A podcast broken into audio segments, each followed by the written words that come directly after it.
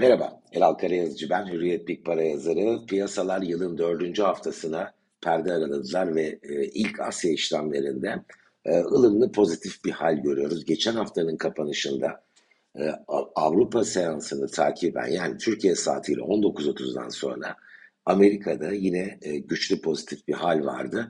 O primler korunuyor. Yeni haftada da Euro'nun liderliğinde küresel cephede olumlu bir hal var. Borsa İstanbul diyeceksiniz çünkü çok ciddi bir kesim borsayı yakından takip ediyor. Yatırımcı sayısı her ne kadar son hafta e, azalış kaydettiyse de hafta sonu bu açıklandı. Genel olarak artık e, yerel tasarruf sahiplerinin çok daha yüksek ilgisi var endekse.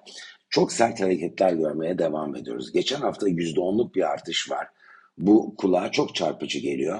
Fakat bu %10'luk yükselişte 5490 puana ulaşan endeks aslında yılın ilk haf ilk iki haftasında e, kaybettiğini geri almış oldu ve geçen yılın kapanışına göre BIST 100 endeksinin e, Ocak performansı nedir dersek binde üçlük bir kayıp var. Yani yatay diyebiliriz.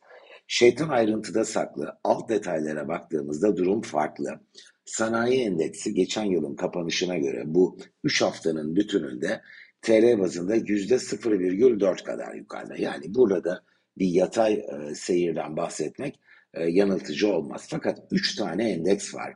Biri bankacılık endeksi. Geçen hafta orada da ciddi bir artış gördük. Buna rağmen geçen yılın kapanışının %6,5 aşağısında banka hisselerinin fiyatları. Endeks e, yüzde yer alıp endeks 30'da yer almayan hisselerle hesaplanan bir X100O diye bir e, yine gösterge var. Bu cephe yani endeks yüzün 30 dışı hisselere %5.8 aşağıda. Bir de endeks girmeyen e, küçük şirketler endeksimiz var. X tüm Y diye geçiyor. Burada da kayıp geçen yılın kapanışına göre %7.3. Yani BIST bir bütün halinde bakarsak sert satıcılı başlamıştı 2023'e ilk iki hafta geri geliş oldu.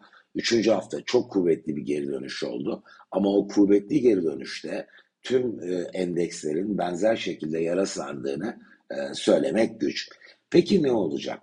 Şimdi dolar bazında bakarsak o büyük rally, geçen yıl sonbaharda yaşanan rally ile endeks 304 dolara kadar yükselmişti. Yeni yılın ilk gününde TL bazında da 5700 puanı görmüştü. Sonraki iki hafta e, yaşanan değer kaybında 245 dolara kadar geriledi. Bu TL karşılığı da 4600 puana geliyor. Şimdilerde yeniden 5500 puana yaklaştı. Ben açıkçası e, bu 3 haftada gördüğümüz çok güçlü volatilitenin ki tamamen lokal bir hareket, yurt dışında böyle bir şey olmadı. E, pozitif bir hal var ve dalga boyları daha kısıtlı. Gerek aşağı yönlü hareketlerde gerek yukarı yönlü hareketlerde. E, Türkiye'de yerel yatırımcıların ağırlığının artmasının volatiliteyi yükselttiğini ve bunun bir süre daha en az birkaç ay daha bu şekilde devam etmesinin büyük bir sürpriz olmayacağını düşünüyorum. Ne olur önümüzdeki süreçte?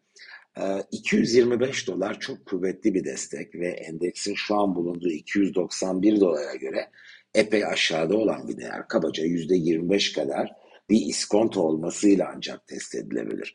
Test edilir mi?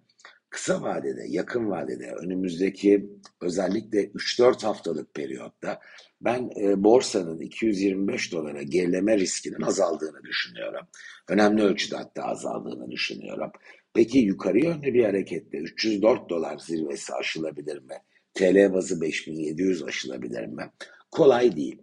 Bu kadar yerel yatırımcının olduğu ve hafıza kayıtlarına endeks 5700'den aşağı dönmüş ve düşmüştü gibi bir kayıt işlendiğinde ve yeni girişler konusunda da artık yatırımcıların daha çekingen davranmasına bu volatilitenin neden olduğu düşünüldüğünde borsanın elini kolunu sallayarak 5700 puan aşıp yeni TL zirvelere bir çırpıda gitmesi kolay değil. Fakat Çin Seddi de değil bu bölge. Ben açıkçası yılın ilk çeyreğine bir bütün olarak baktığımda aşağıda 225 doların test edilme ihtimali düşük. 250 doların yeniden test edilmesi mümkün.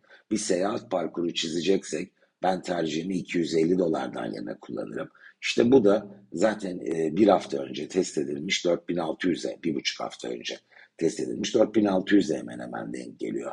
Yukarıda ise 325 dolara kadar üst bölgeyi yukarıya itme şansının Borsa İstanbul'da olduğunu düşünüyorum. O yüzden favori senaryo olarak 325-250 dolar bandının içinde kabaca %20'lik bir alan endeksin güçlü dalgalanmalara sahne bir şekilde ama geriye dönüp baktığımızda belki de ilk çeyreği bitirdiğimizde ne oldu borsa dediğimizde anatomda dolar bazında yatay bir seyir veya ılımlı bir değişim bu yükseliş yönünde olması daha olası.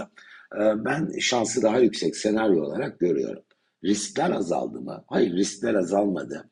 Ee, borsanın 135 dolardan 300 dolara geldiği 5-6 ay gibi kısa bir süre içerisinde ve e, kötü e, gelişmeler veya aleyhinde faktör değişiklikleri karşısında aşağıda bir alana sahip olduğu göz ardı edilmemeli. Sektör bazında bankacılık endeksi bir parça daha avantajlı görünüyor. Ama bu cephenin de e, CDS ve enflasyona olan duyarlılığı kısa vadenin konusu olmamakla beraber orta vadede önemli bir risk faktörü olarak göz ardı edilmemeli diye düşünüyorum.